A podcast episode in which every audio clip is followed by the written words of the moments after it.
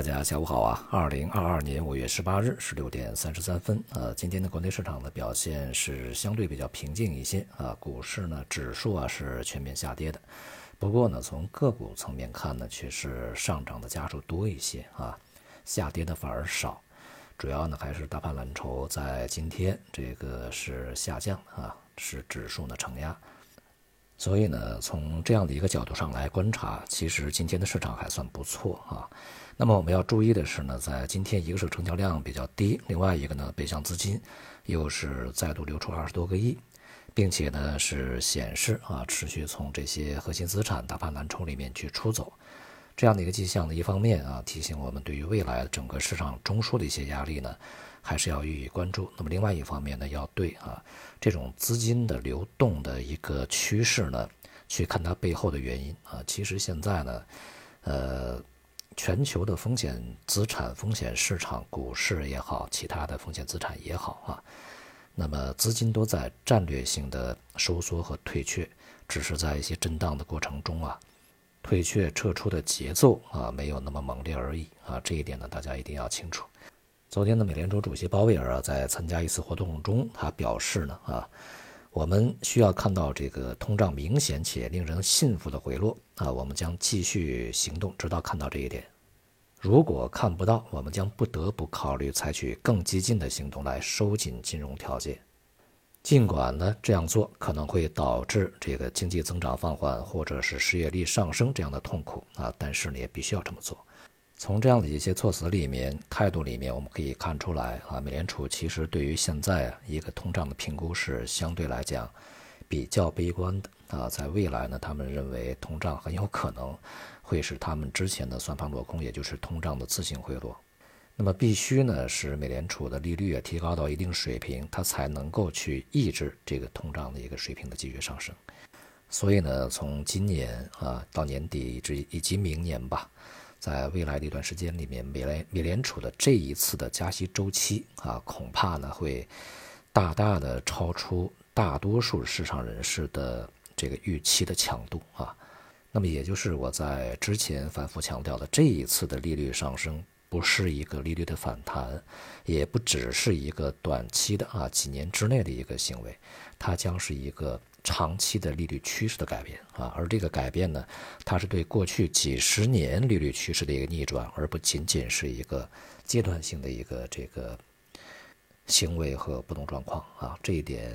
可能会对未来非常长期的金融市场的表现带来非常深远的影响啊。当然，甚至是要对实体经济带来非常这个强烈的和严重的这种影响，甚至是冲击啊。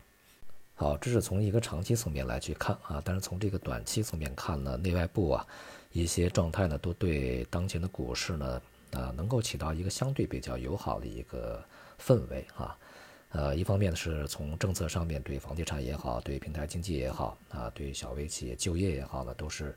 呃想尽办法再来去做啊。另外一方面呢，从外围市场上来看呢，也是比较平稳的啊，所以说也都对 A 股表现的。比较平稳，保持现在的一个震荡的啊结构性的温和的反弹这样的一个基调呢，创造了一些条件。尽管这个反弹可能时间持续的并不会太长。昨天呢，刘鹤啊，在我们提到的这个政协啊推动数字经济持续健康发展的这个专题会议上啊，他表示呢，要支持啊平台经济、民营经济持续健康发展，支持数字企业在国内外上市啊。要努力适应的数字经济带来的全方位的变革，打好关键核心技术的攻坚战。那么，对于这个当前啊，数字经济、平台经济，其实呢，还是呃起到一个非常正面的啊这种这个鼓励的效应。当然，也是对于前期啊可能会遭遇的一些过度严严格的监管呢，给予一些安抚啊。与此同时啊，呃，汪洋那么也表示呢，要辩证的看待、统筹、把握发展和安全的关系啊，不断做强优化。这个做优啊，大数字经济使之更好服务和融入新发展格局，推高推动这个高质量发展，这也都是相当正面啊。这些表态呢，势必啊是会对整个数字经济未来的发展呢给予了一个基调的一个这个啊定性啊。但是呢，是否立刻就会激起数字经济的大跨越发展，我想也不会。尤其呢是在这个呃。股价上面啊，是否会有一些立即产生的这个正向推升？我想呢，呃，不用太高的去期望啊。但至少呢，从紧箍咒上面呢去放松了一些，对于整个行业的长远发展是有好处的啊。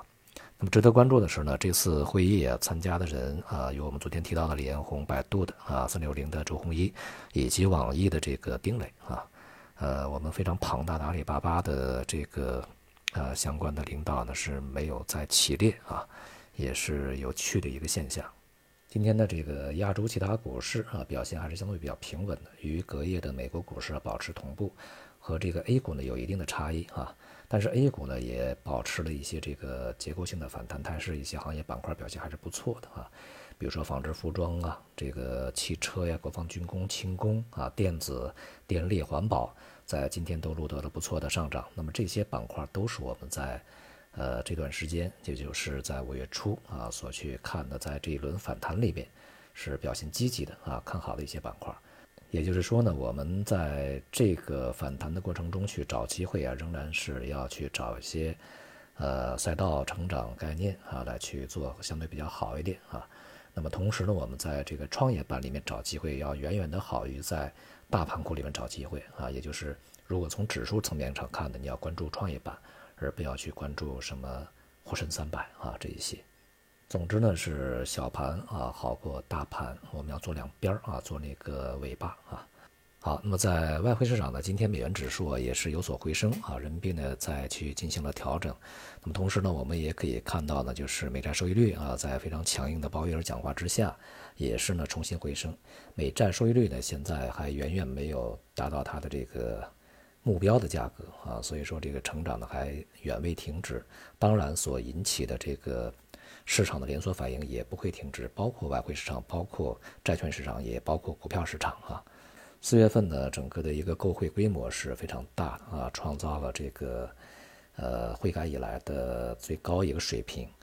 当然也对汇率呢会产生一些压力啊。前面呢我们也讲啊这个。汇率呢，它现在的一个波动啊，它是一个非常正常的啊，就是基于一个利差来去反映的。好在呢，我们在人民币汇率啊，这个六点三到六点四之间呢，就反复啊强调呢，购汇尽快尽早啊，从而呢也使一些企业和个人呢规避了汇率风险啊，尤其是一些外贸企业呢，在这个呃人民币大跌之前啊，提早的锁定了汇率，